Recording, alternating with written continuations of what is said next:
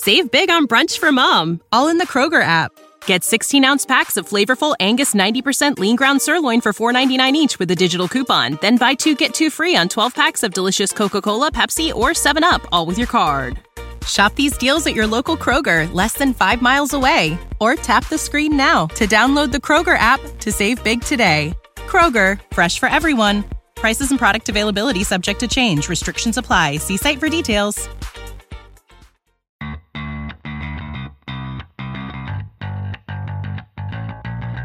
Coming to you live from downtown Detroit, this is Benzinga's Pre-Market Prep. With your host, Joel Elconin This is a volatile puppy here, isn't it? and Dennis Dick. I'm bidding a penny. I will buy the stock for a penny. With everything you need to start your trading day. Good morning, everybody. Welcome to this Wednesday pre-market prep. Spencer Israel, Joel Elconin, Dennis Dick with you this morning. We've got earnings, uh, but do they really matter? I mean, I don't know. Uh, we'll talk about earnings and we'll talk about them within the context of the overall market here today because we are down here again this morning.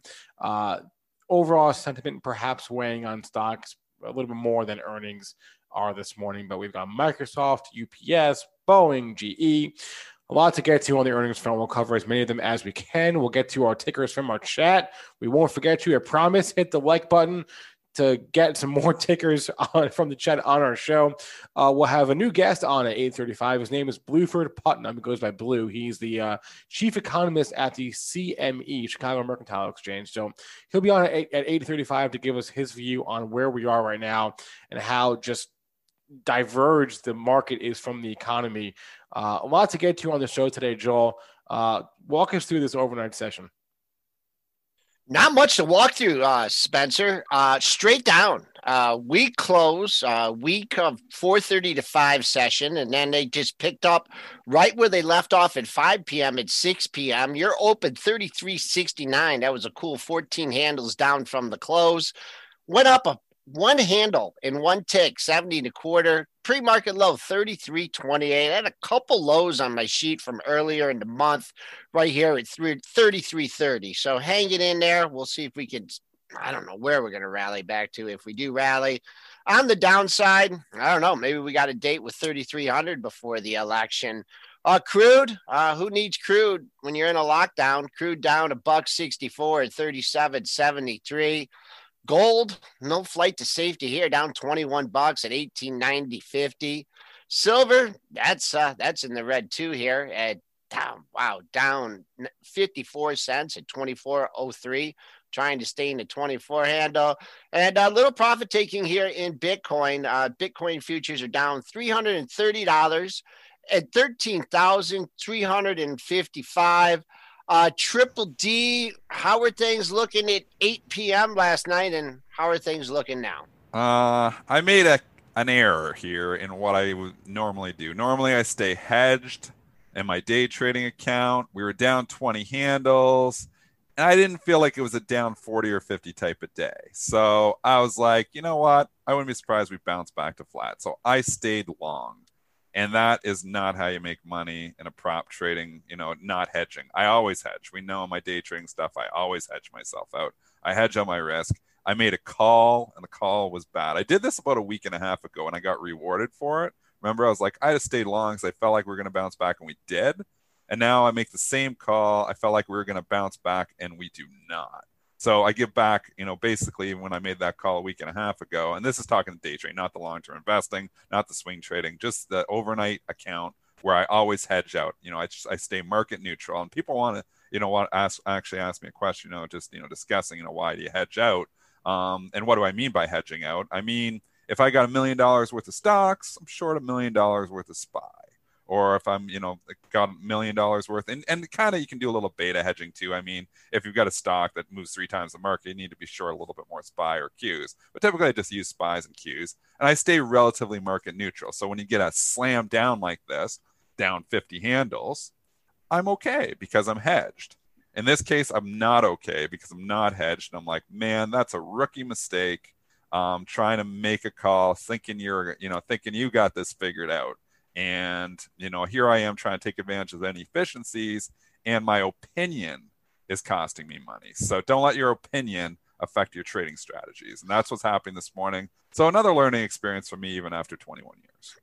You know, I I mean, don't don't kick, you know, beat beat yourself up too much. I mean, I I came in the week really leaning short and was pretty aggressive and and was rewarded a little bit, you know, on Monday but I just kind of lulled into complacency here. I really didn't think the market would have this kind of move, you know, ahead of the election. I thought it'd be a little bit more back and forth. I, I thought so too. Yeah, there you go, thinking again, man. Can't Don't think, think, just do. do. Don't think, yeah, just do. Man.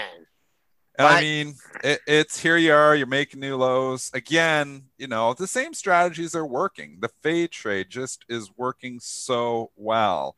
And let's go to UPS earnings. And this is just showing you and you know, I argued with some people on Twitter last night when I took the short position. So the one thing I did do right was short UPS last night into the report. Give us the details here, Spencer, and then I'll tell you my trade. I was on mute. Sorry. Uh, Spencer. Adjusted, EPS of two dollars and twenty eight cents versus a one dollar eighty six cent estimate. So a good beat on that number. Sales also beat twenty one point two versus twenty $0.1 billion. So beat, beat on the earnings. They are also not providing guidance due to the pandemic. The earnings were great. Those were fine earnings. It doesn't matter. So on fast money last night, the options guy again says, oh, they're seeing call buying. So they're automatically assuming the stock's going to the moon.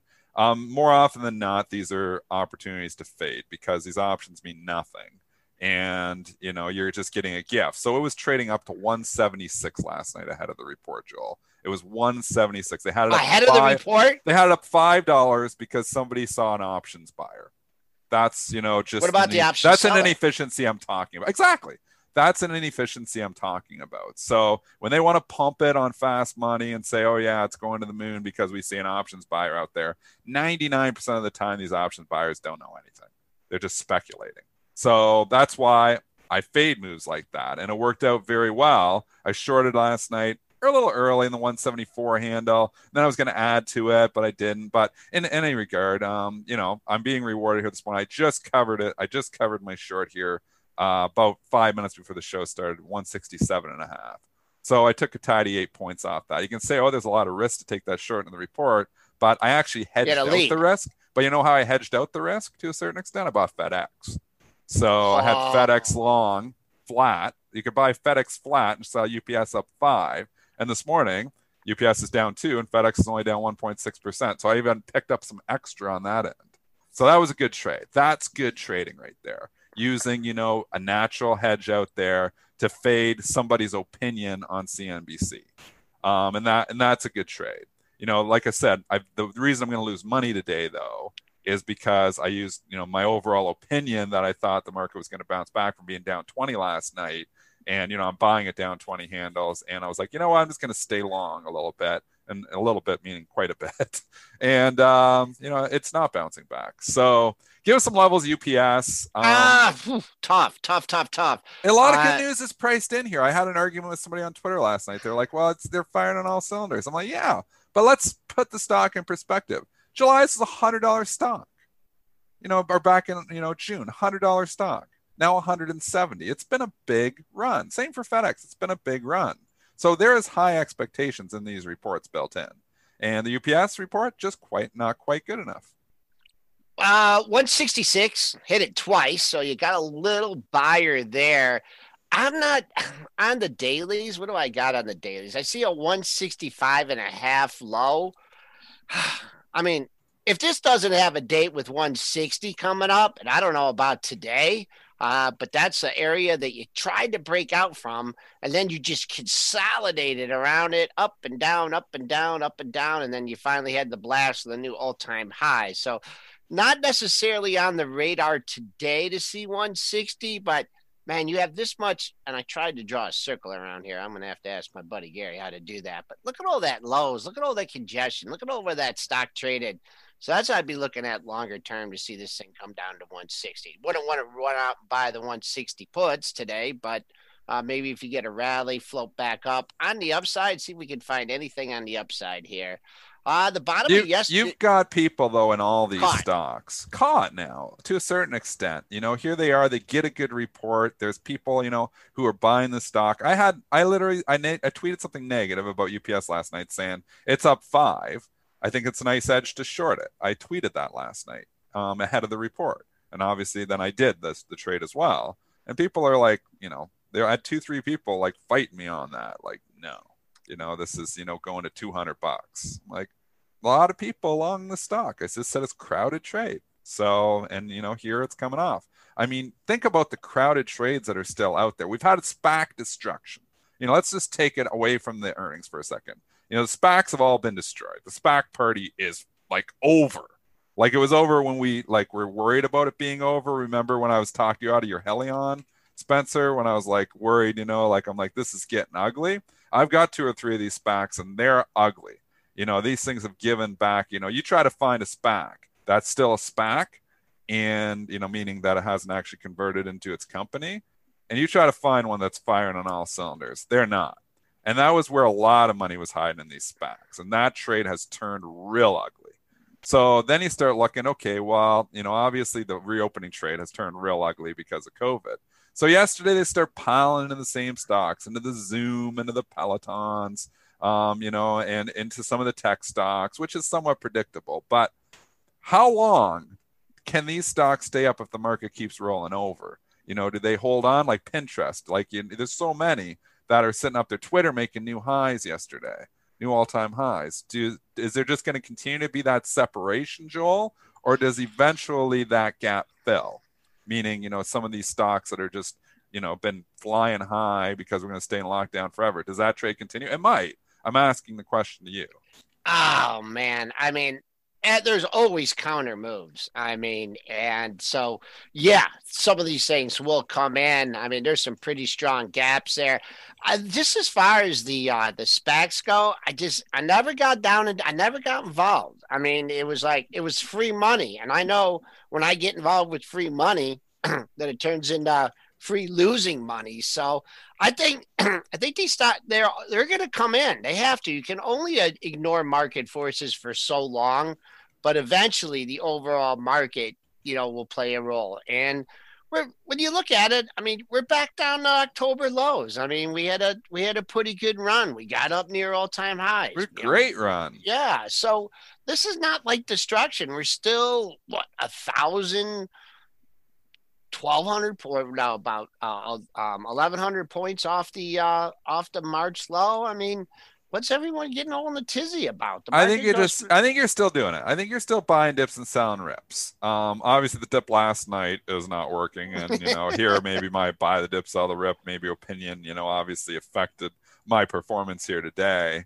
Um, but there you know, no you put it in that you- perspective. We're in the middle of the range. Like it's not ugly, but again, if you have stocks that are making new highs here, I don't know if I want to be. You know, it, it's not the kind of market that momentum's is driving things. Like it's been the contrarian market for a while. So like those moves yesterday in Zoom and Peloton, or Zoom especially up another 20. I mean, the valuation's been ridiculous for a while, and we've tried to talk Zoom down. You know, just saying, you know, I've been bearish it for since you know for a while here now. I just thought it's been overdone.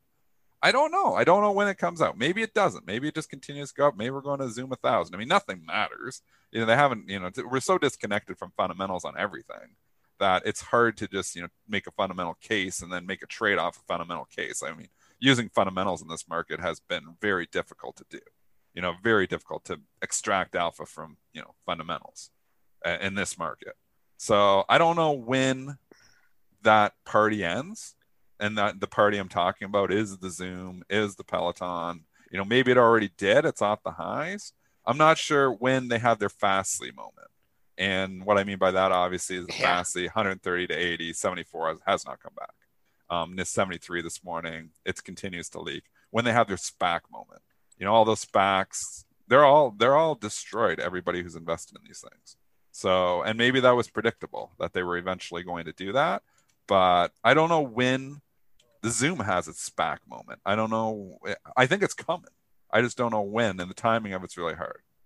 all right let's uh let's go and do the earnings hit parade here. We got a lot to cover. GE up 46 cents. Well, we also Oh! we also didn't do Microsoft yet, so let's go Let's that. do Mr. Yeah, Softy. let- This is why Spencer leads the show because Joel's still legacy General Electric.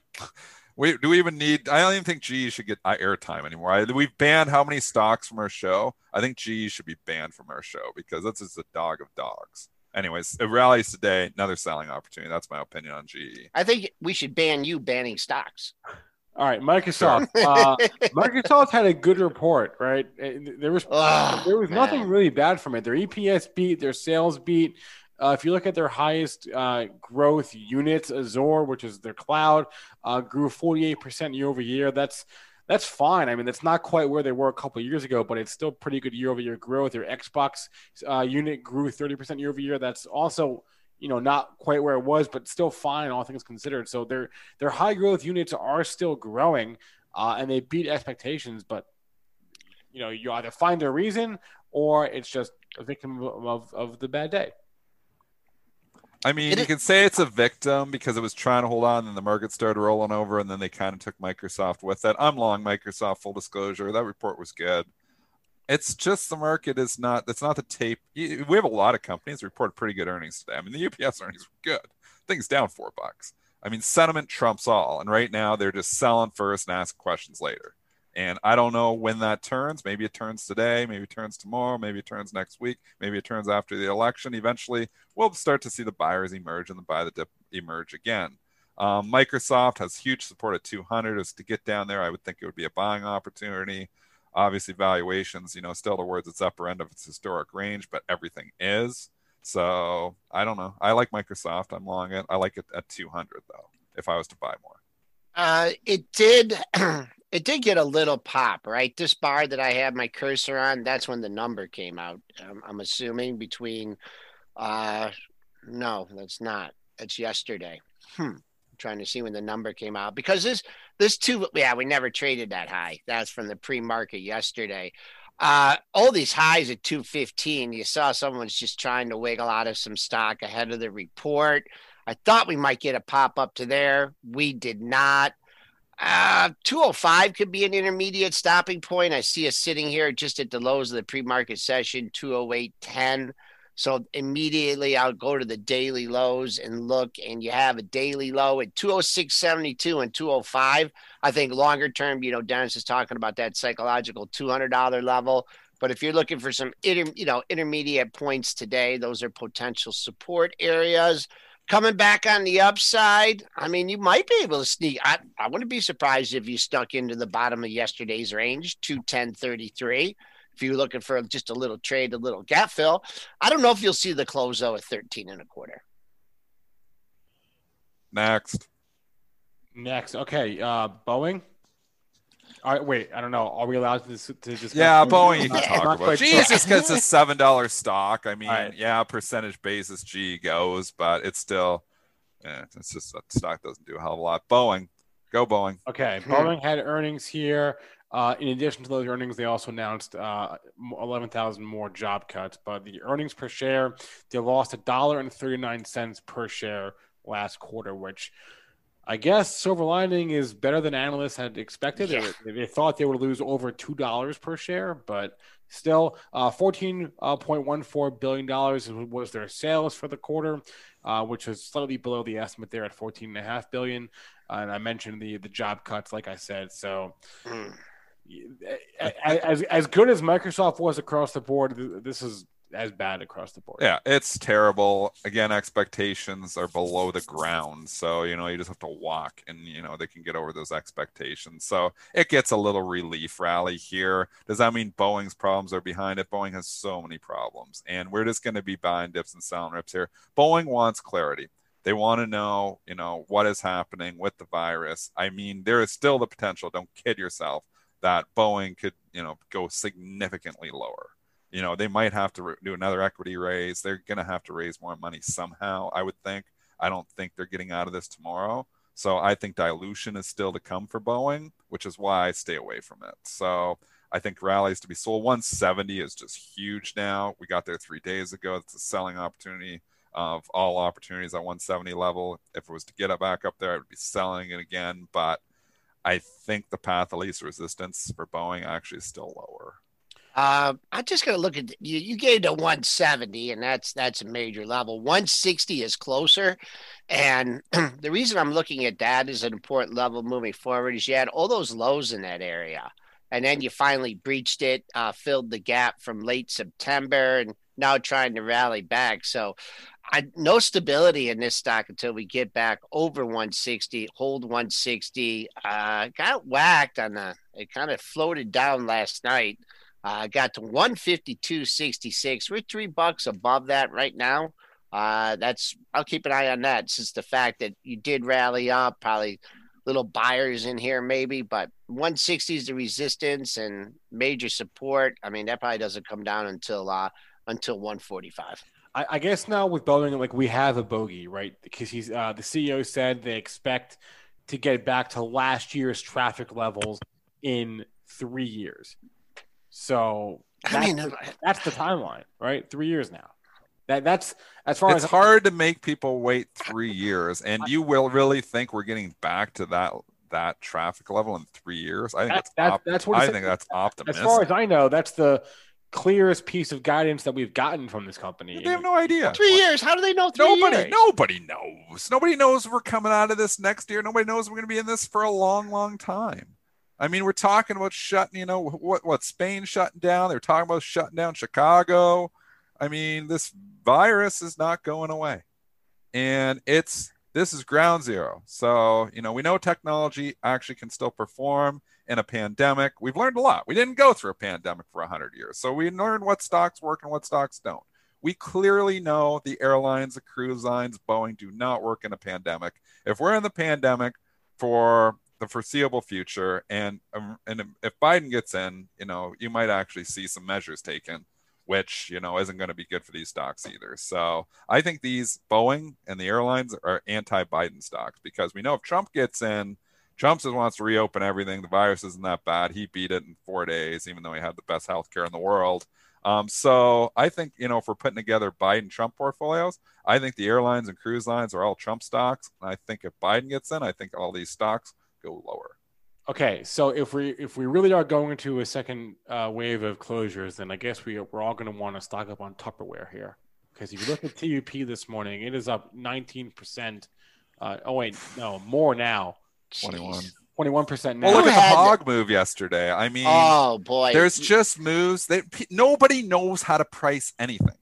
That's what the that's what the issue overall is. It's all just numbers right now. Nobody knows what anything's worth because nobody knows where the pandemic's going. Nobody knows, you know, you know where you know money's going to flow to. Nobody knows what inflation's going to do. You know, we predict it's going to go a hell of a lot higher, but nobody knows anything.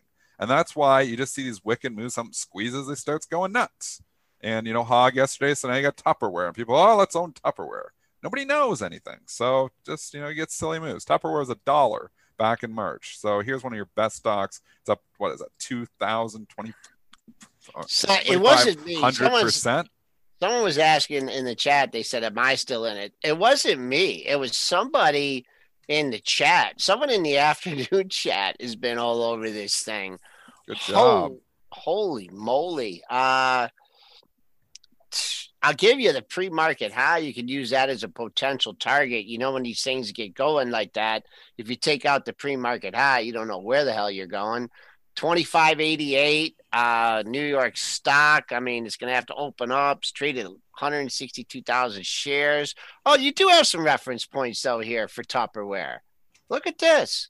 If they can stay above this air all these highs here oh look at this. This is some nice confluence. You do have some levels 2664 2663 2697 2697 there you go. I didn't I didn't know that thing got that high, but at least the first time you get through the pre-market high, take a look at that area. But you have one, two, three, four, four out of five, five out of six out of seven highs right in that area. I'd, I'd call that resistance in Tupperware. That may keep a lid on the rally.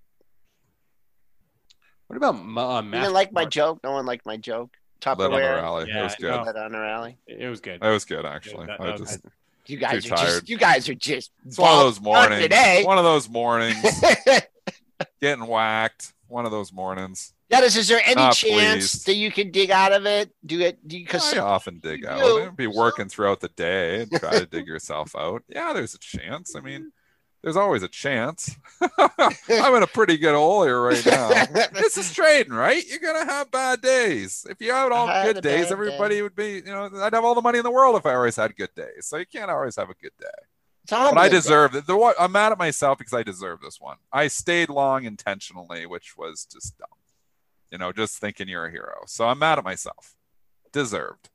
You know what? We should uh, get that. I know we'll get in trouble, but when you used to get booted off um, American Idol, it would be "I had a bad day." Remember that?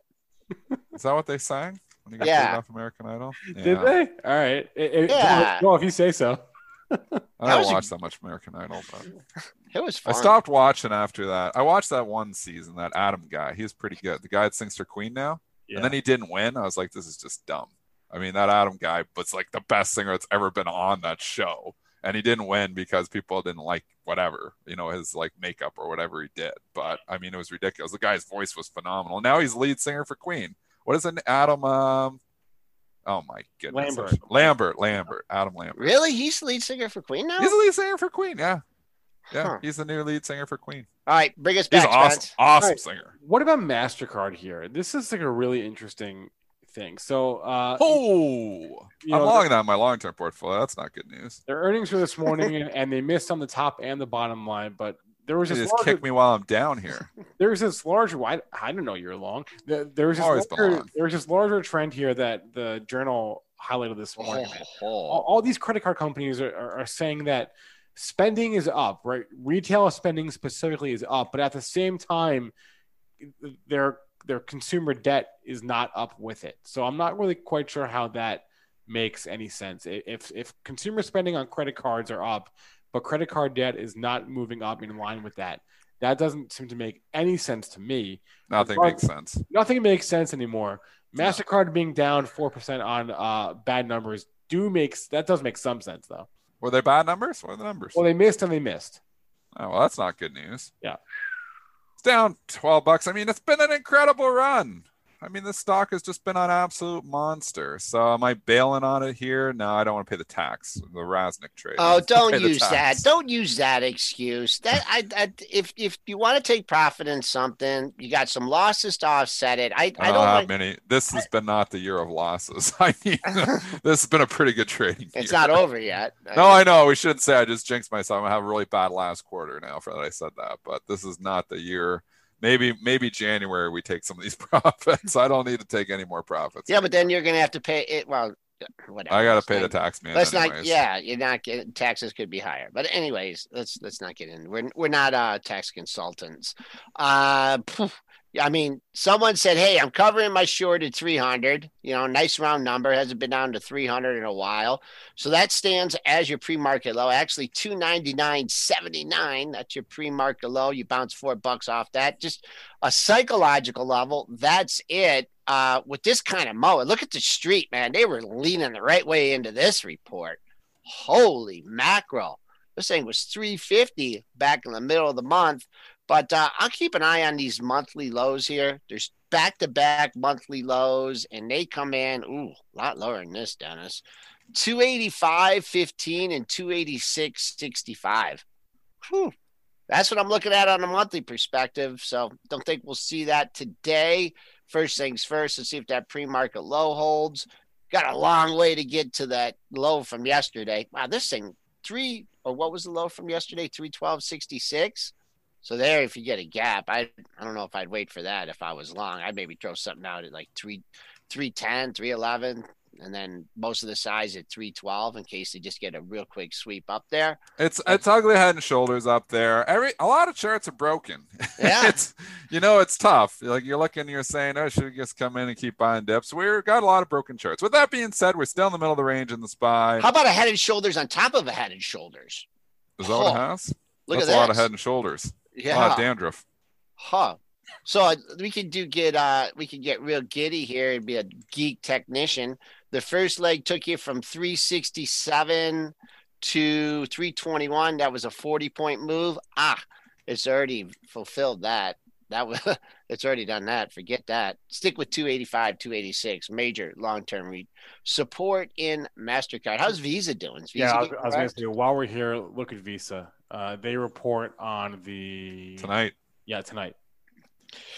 Also, I can low tell you, bar for them now. That's Yeah. a nice thing. You if you're gonna miss, if your if your competitor is gonna miss, you want them to report first because now you set the bar lower for Visa. You're getting the sympathy move here. So if Visa says anything okay, they could actually lift again. Market sentiment's gonna trump all. So if we start to you know turn around, we have turnaround. What is today? You know this is kind We of turn like- around Wednesday here. And, and you know this could be a different story for all these stocks. So sentiment's going to matter going into all these reports. I think the market sentiment, the overall market sentiment, matters more than anything. I mean, if UPS reported those earnings and Microsoft reported those earnings yesterday or a couple days ago before we started selling off like last week, they'd probably be up on it. But because you know this is the way this market is, everybody's in the selling mood this morning. They'll find a reason to sell it. you know what? This is kind of a logical trade too. You know how I talked about all the fast food restaurants and you know being packed and people. Are you? I mean, my credit card bills are like nothing now. I mean, I don't go out to eat. I buy gas like maybe once a month. Uh, I don't buy any clothes, as evidenced by how I dress. Telling you you're spending less money. Like my credit card bill is probably more because we're doing more online shopping, but overall, our probably expenditures are probably down as well. oh, so my, I I know for sure. with you on that. Yeah, yeah. I mean, and uh, I don't know about. Did they say anything about defaults or anything like that? You know, I mean, there's got to be some loan loss preserves. I, you know, people aren't paying their rent. They're probably not paying their credit card. They talk anything about that or not? I did not see anything. Uh, you know, credit credit cards are typically like the the last thing to go, right? you got to pay your American Express. You get whacked on that, man. That's like Yeah. uh, that's criminal what they charge on that. Yeah, um, I didn't see anything about what what Mastercard or, or what AXP or what any of them, Capital One, Discover, have said about uh, loan loss provisions. Uh, what about Sony here? Eight thirty two. We're going to bring our guest on in a couple of minutes, but before we do that, let's look at Sony. They had earnings overnight, uh, really good numbers, and then the CEO said on the conference call that they sold as many PS PlayStation Five consoles in the first twelve hours in the U.S. than they did in the first 12 weeks of the previous console cycle. People are gaming. People want Yeah. a game. I mean, that's where we're at. People want to game and they are gaming. And, you know, even Microsoft's report, the gaming aspect of it was working really well. I mean, that's one part of the report that did really well.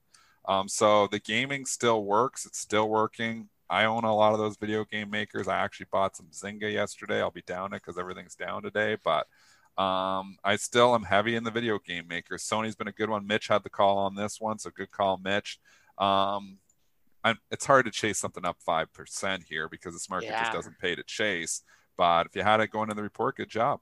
Eight, and uh, ADR too, right? So they they Yep. priced a lot yeah, of it's this already in. pricing. But this is traded heavily, usually pretty heavily here too. So Uh, um, this guy says my dad went out every day for restaurants, and he's saving so much money. He sent checks to all three sons in their fifties. LOL. Huh. we're just rolling over here. Roll over Beethoven. This Uh, is just getting ugly.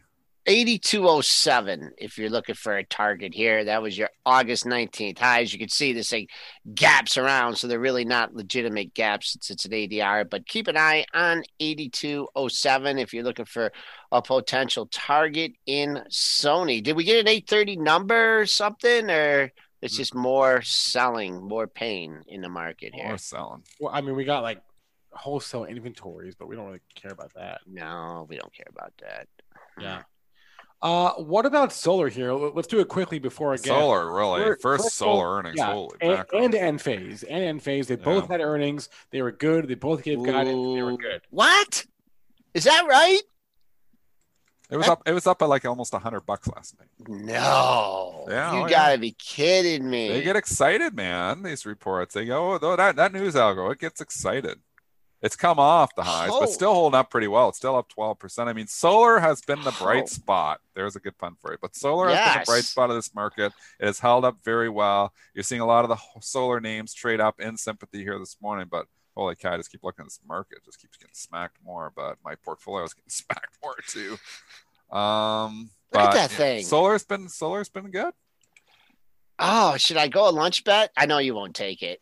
The high of the day has got to be in Oh, in this thing, right? Ninety eight fifty. Oh, Ninety eight high of the fifty. I mean, the mo- I don't know if I'm going to go through the monthlies on this one. I would, I don't know if you have a position, you have a big. I I call it not even 94.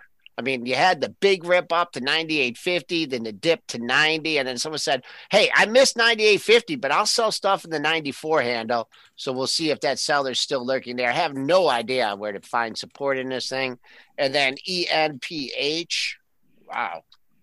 Let's see what this one's doing. Is that that's the one you got? Uh, someone slammed that a while ago, right? And it bounced right back. That was a precious Prescience Point short report. Prescience Point, huh? Like precious pup. This is not That out was the as buying much. opportunity when he Yeah. engaged that. This got up to 107. They got silly. I I mean, you got to take the money. This is again the Something market. like you got to Yep. take it. You got to book the profits when you got it. Because if you don't, the market will take it away from you. This is the type of market that, you know, it's not March, it's not April, it's not May, and I'll just hold on and, the, and I'll, I'll make more money. This is the type of market you take the gains when you got it because it turns around and they slam the gains away from you. I mean, look, you know, at Penn Gaming, I sold that thing because I didn't like the chart I thought I'd get it back cheaper. I sold it 69 like literally eight days ago. It's 55. I had originally bought a 52. I'm probably going to get a shot at 51 or 52 today. I don't know if I'm going to take that shot. I probably should. The DraftKings is a disaster. Um, I, I gotta- said I got- yesterday I need to sell it, and I got so sidetracked with my trading I didn't get back to it until I was already down. I guess you just got to throw the order out early and forget about it because it opened right at the highs and went straight down. I was talking against the book yesterday. This thing has 35 written on it now. I mean, this is a mess. I mean, it's tough. It's tough I right have- now. I have my smallest. Uh, I, I squared a position. I actually went out to November in the Penn and I did the 55s because I was just so frustrated buying the expensive ones near the money. And now it's almost there. Of course, I have I've paired most of the position, and you can always ride the last couple though. But uh, no 55s. Let's see what they go go for today off the open. All right, I Uh, want to bring, I want to bring on our guest here. Uh, new guest on us with with us today. Bluford Putnam is managing managing director and chief economist at the CME Group. Blue, good morning. Good morning. Uh, is there anything out there, Blue, uh, in the markets or in the overall economy that you can hang your hat on and saying, "Yeah, this makes sense right now"? well, a lot of things make sense, but they make sense in a way that creates volatility and uncertainty. So I don't. It doesn't get you out of the problem.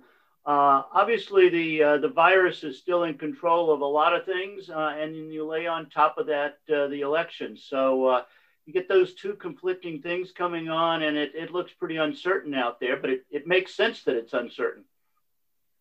Is there anything like like looking beyond the election? Uh, I I guess like how, do you see, you know, just putting that aside for a moment here because we know that markets tend to go up one way or the other. Uh, actually, quick side note: today is statistically speaking the best performing day of the year in U.S. equity. So. Uh, Fun fact, keep that on your radar this morning.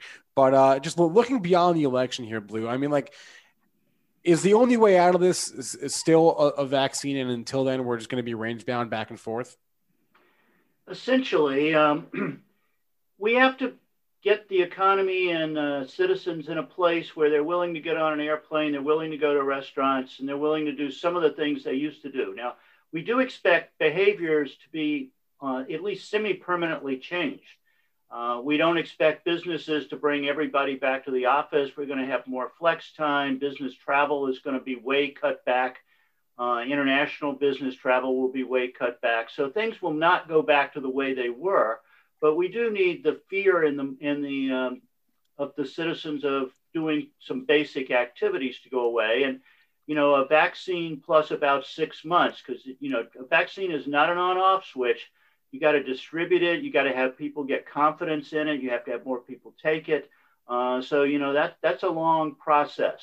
Uh, the other thing is this virus comes in waves, and the waves peak and then they trough. And so we're in a, you know, and for many countries we're in the third wave. Some of them were in the second, but uh, you know it it will tail off, uh, and that will bring some confidence back as well. Blue Joel Elconin here, uh, CME member a long, long time ago. Spencer just told me uh, that you weren't on the floor. Uh, how long have how long have you been at the Merc? I've been uh, chief economist for a decade. A decade, okay. I mean, what does a chief economist at the Merc do? I, I mean, are you trying to create new products? Are you what what what does a chief economist at the Merc do? That's kind of an interesting question. Um, I really have an inside job and an outside job. The outside job is things like this uh, talking to clients, doing webinars, writing research reports um, about macroeconomics. You know, because we, we're in the, uh, you know, we're in the rates business, the equity business, we're in foreign exchange, we're in metals, gold, copper, silver, we're in ag, we're in, uh, you know, energy, oil, natural gas. So all of those things that are the platforms that we run trading exchanges on are the things that I write about and follow every day. Uh, but that's my external job. My internal job is to do the same thing, but to uh, you know be an advisor uh, to corporate management on what's going on in the world and how it could affect the business and uh, you know what are the risks for next year and all of those kind of things. So it's actually the same job but two different audiences. Is uh, it, I don't know, I haven't looked this up. Is uh, Leo Melamed uh, still around? Oh, Leo is certainly still around. Uh, he's retired, right? Uh, and he's he's actually retired from the board of directors as well. But uh, no, Leo's awesome, and he is definitely still around.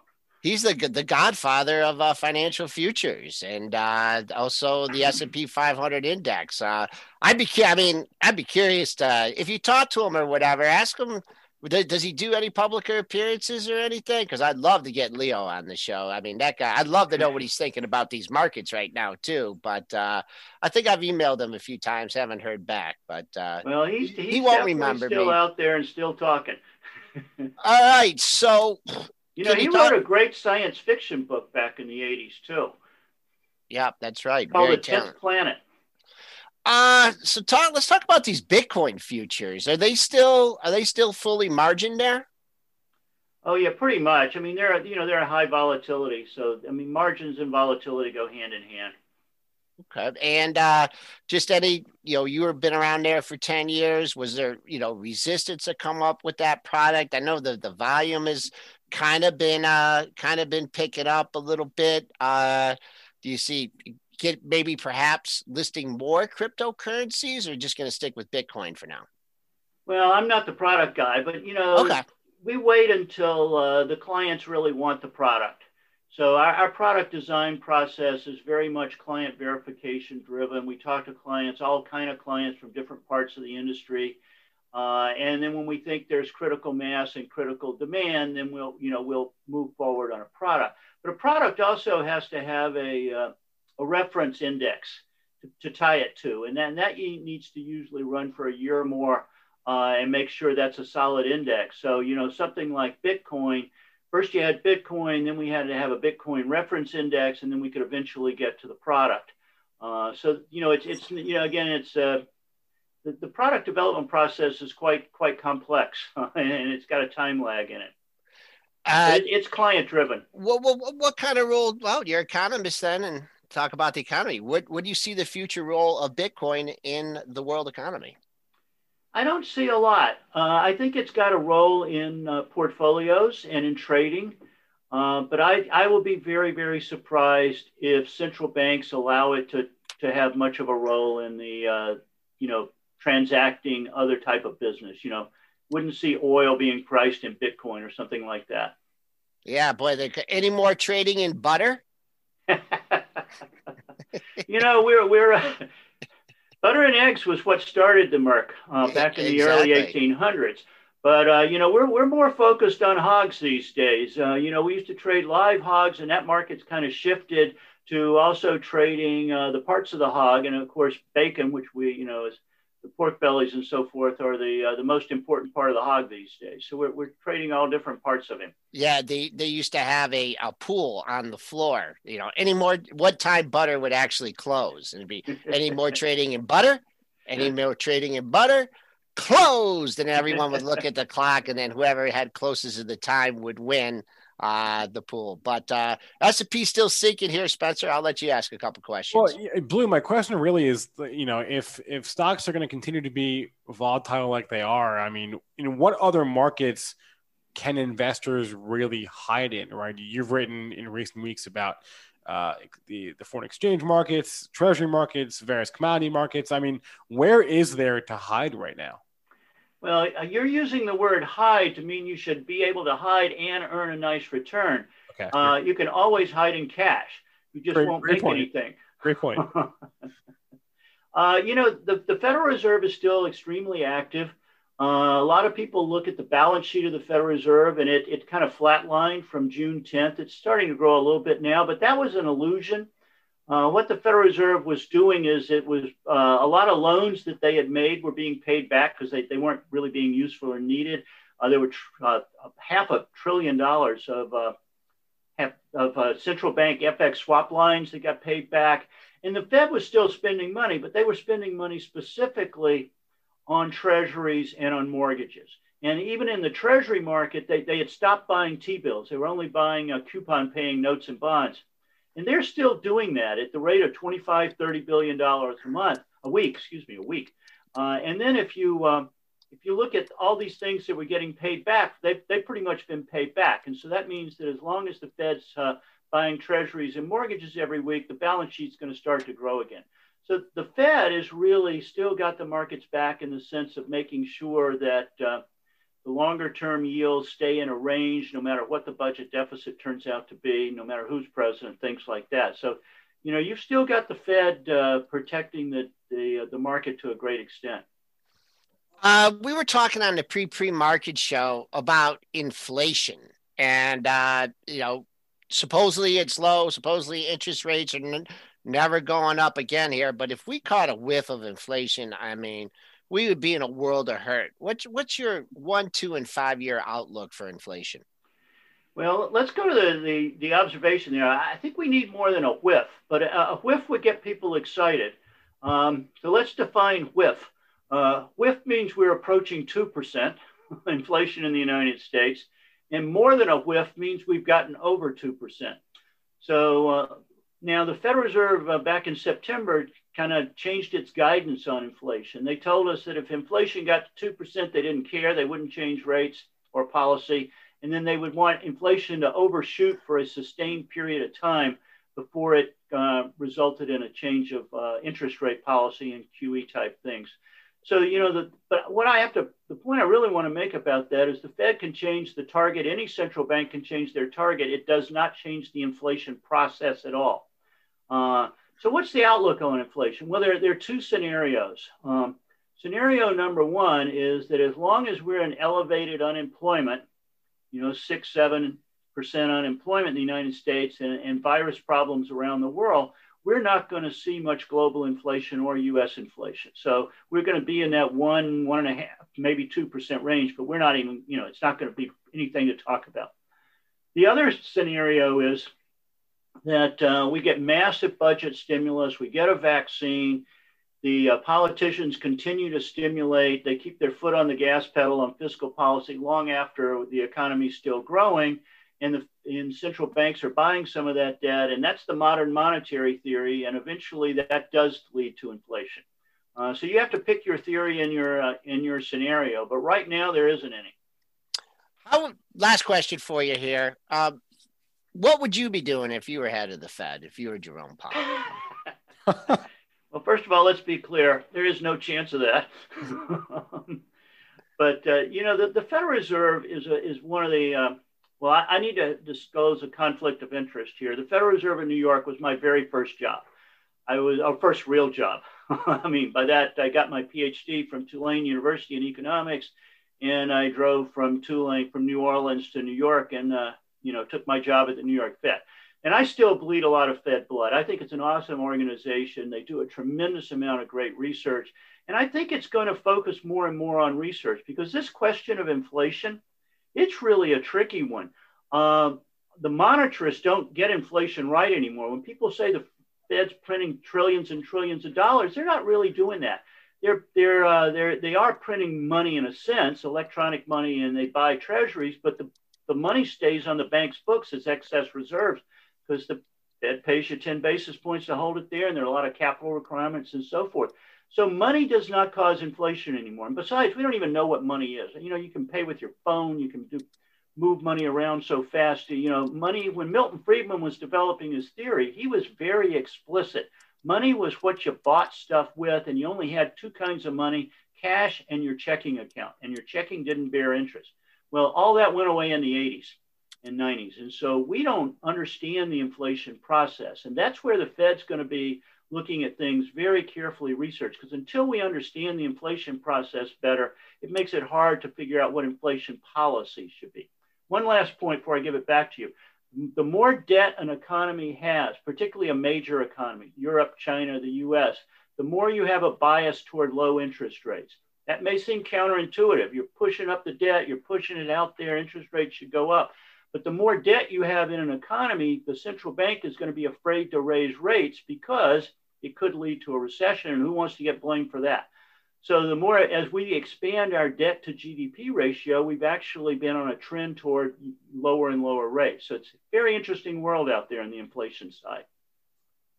Yeah, and I guess it, jury's out still on, on what the long term consequences of of the massive amount of stimulus could or, or would be. But we'll have to get you back on to discuss that when we hopefully have more clarity on this. Uh, this financial situation here uh, and the virus. Blue Putnam is managing director and chief economist at the CME Group.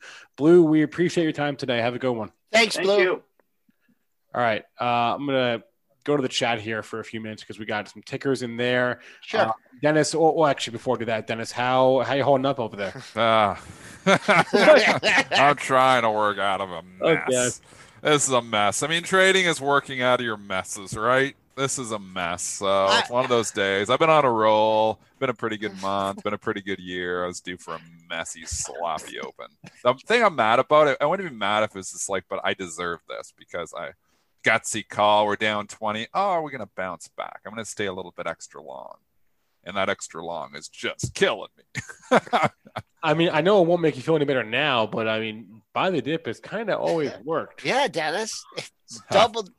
Don't frown. Average down. yeah. Anyways, it's one All right. of those mornings. So Okay. I'm obviously off here talking right now because I'm like trying to work out of a lot. Go of go go go. All stocks. right, let's do So, some. no, it's okay though. Okay, to the chat we go because I, I want to get to some of these tickers that people are throwing out here. We didn't get to as many yesterday. Um, let's see here. Okay, I saw a few people mention Workhorse, uh, and we've got a short report last yes. Oh, you're kidding me. yeah another one. Uh, we've got an interview out with um, with the CFO that I, I expect will go live today or tomorrow. Um, but yeah, there was a short another short report out yesterday, and I saw they also uh, filed for some uh, drone FAA certification this morning. But that But- was the catalyst yesterday. That's still there's still no uh, decision on the on UPS. the, on the contract. No, it's supposed to be by the end of the year, but they, they don't even know. And if they if they do know, they're not telling you. I'm Oh, sure this man. isn't a focus of the USPS right now, you know, like so that's the issue as well. I mean, the stock is completely broken. The know what to story is ice cold. Rallies to be sold. Rallies to be sold. I'm sorry. 15, you got some support. You do have some support you're coming into, so maybe you bounce off that. But again, DraftKings had a huge support of 40. It just take, bounces for a day and then takes it out. So you have nice support coming in. That's all I can say. But I'm not. I'm not in the stock. I don't want to be in the stock. It's just not looking good. Uh, trading the lows of the pre-market session. Uh, let's see. I can find some daily lows for you if uh, if you're interested. Uh, you had a daily low at 16 and a quarter. You're right there right now, so kind of can lean on that. Another low at 1637, uh, but then after that, you drop off to 15 and 56. But oh no, it doesn't look like looks like someone's selling. Doesn't look like they're quite done yet. If you get a if you're doing a little scalping here, you're trying to long. I'd say that there's some resistance at 17 if you're trying to just do a quick flip here of workhorse. But oh boy, how that's a that's not a good looking chart there. I saw someone mention Biogen. If you are trading uh, or investing in Biogen, you- you should have November 6th on your radar. that is the day that the FDA will review uh, aducanumab, uh, and that's not the PDUFA When date. is the day? November Six. sixth. So the the PDUFA date is next year. It's it's in March, but the FDA is like expediting the process of this thing. So they're going to review it on November sixth. So there could well be a headline uh, on that drug uh, ahead of uh, of the actual PDUFA. date. November the sixth. November sixth. That's really Uh, close. it, it, it is the FDA. I don't know what to say about this one. for their uh, this is their Alzheimer's drug. I'd say next time you get a pop off good news, sell it. Do I you? mean, yeah, uh, but this isn't just Biogen. Do you see the drug stocks, Joel? What they've done? Are you have you looked at any drug stocks lately besides Pfizer, which held up well? I mean, Lilly. You know, we know Lilly's just been in the gutter here, but we know Gilead's been in the gutter. But start going across the board. I mean, a lot of these individual drug stocks, and yeah, the IBB's held up, but there's been some individual like stocks hit. Amgen just continues to go down every single day. that I held mean, up forever. yeah, there's been a lot. There's been an underlying bid in a lot of stocks. I mean, and then you look at the European ones like AstraZeneca and, and GlaxoSmithKline. It's like ugly trends here. Like there is some under, you know, neath, and and you look at the overall market and you think, oh, you know, we're holding up pretty well. But when you start just lifting up and looking, there's a lot of stocks that have really gotten ugly. And Biogen's one of them. Yeah, I, I don't know what to say on this one. I mean, it's down so low. I know you're holding on to a little piece forever. Yeah, I mean, you're forever. breaching some month, monthly support here. Uh, I, I don't know. Can't even give you anything to lead on here. I'm stumped on this one, folks. Next. Next. Okay. I don't know what to support. tell you. Stocks are making new lows. You got to go unless you've got them from 50 bucks. so I'm holding on. I don't pay the tax on Biogen either. Maybe I should. Maybe I should start What paying tax. about? Hmm, where should we go here? Uh, Neo. I, I think we should just stop. Okay, what do you want? To, which stock? Neo. I mean, I I haven't. mean, looked that had a great day yesterday. I'm Yeah. still long Neo. That had a great day. Ugly tape, great day. It's a stock that's held up very well. I think until it's below 25, you stay long. That's what I'm doing. Starts to breach, break down, then you know you got to go. But I mean, let's talk. I mean, people want to hear buy the dip. They want to hear what kind of stocks I pull back. I mean, this one has held up well. So would I buy the Neo if I wasn't in it? You got to stop yourself out though. Have yourself a stop out. It's high risk, but if you're buying like at 27 today, or maybe get down this at 26 and a half, it really gets ugly. Stop yourself out of 25 and a half, the lower the move. So you have defined risk. I mean, that's what you got to do in this case is find your levels and have defined risk. Obviously, it's tech stocks. If you're looking at buying the dip, those are the ones that have, you know, performed in this market. You know, Alibaba made a new all-time high yesterday. So there is stock still performing here. I guess those are the ones you're still picking on. I mean, if you're trying to find pockets of strength, right? China and the regional banks are pretty much the only games in town for areas of the market that, that have held up over the last month. Um, so there's your relative strength compared to everything. But if you look at like the best performing ETFs over the last month, it's KRE, right? It's KBRWR. The regional banks have held up really well. KBE, bank ETF. So I don't know. What Dennis, you what? Did you want to say something macro or just overall market there before we? Um, Not really. I, I mean, overall market is held up okay. I mean, let's put it in perspective. Middle of the range. What's the 50% retracement on SPY, Joel? 320 to 354. This is the recent move. You're coming back. You're getting in there. I mean, with 331, you're getting right there. 50% retracement. You're over it, I guess. You're over it now. 338 was the close, so now you're over it. You got that low of 331.19. That was October the, the 2nd. Yeah. That needs to hold. So you want to see this market hold at 330. I think it could hold the first time. I think it's still enough buy the dip that we don't think, I don't think the end of the world is imminent here. So I'm still, You know what? One thing, and I was thinking about this last night, and I like these acquisitions these companies are doing. Like AMD is buying. There's there's been some pretty big deals lately, right? And I'm just thinking that are these CEOs just thinking, man, our stock is so overpriced. We're not going to be able to grow like at AMD. Like we are just not going to be able to replicate that. And if we do an acquisition like this and we have a rough, you know, one, two, or three years, we can say, oh, hey, you know, maybe that wasn't such a good acquisition. I just, you know, I see these deals going on. They're using stock. I mean, am I just Am I just kind of making things up, or do you see any validity in that? There's deals. There's activity. I mean, stuff's going Well, why on. are they doing deals? Oh, I mean, some of them Why like- not? Your Right. price is inflated. This is the exact time to do deals. You know, AMD did an all stock. I mean, their stock. Let's put it in perspective. Their stock is still sitting up near the highs. I mean, right. So I- they're using This their is the st- time. That's yeah. smart. I, I know, but I think they're I think they're looking on down the road and they're saying, man, we're not going to be able to replicate these kind of performances, and we got to do something. That's we had, that's we, had, just my. we had another one here yesterday with uh with Callaway Golf and Topgolf, right? Oh, really? Yeah, Yeah. yeah. Uh, Callaway is buying, so they already had a 14% stake in Topgolf. Now they're just buying the company outright, or I guess they're merging. Um, I don't know if I'd want to own that place. Two billion dollar transaction for for Callaway is pretty big. Yeah, and, and they popped it and then they dropped it. And now it's down. Story broken here. Sorry i know if jason's still in it. Sorry but this story is broken too. Golf season's over too. You got to consider just the seasonality of it.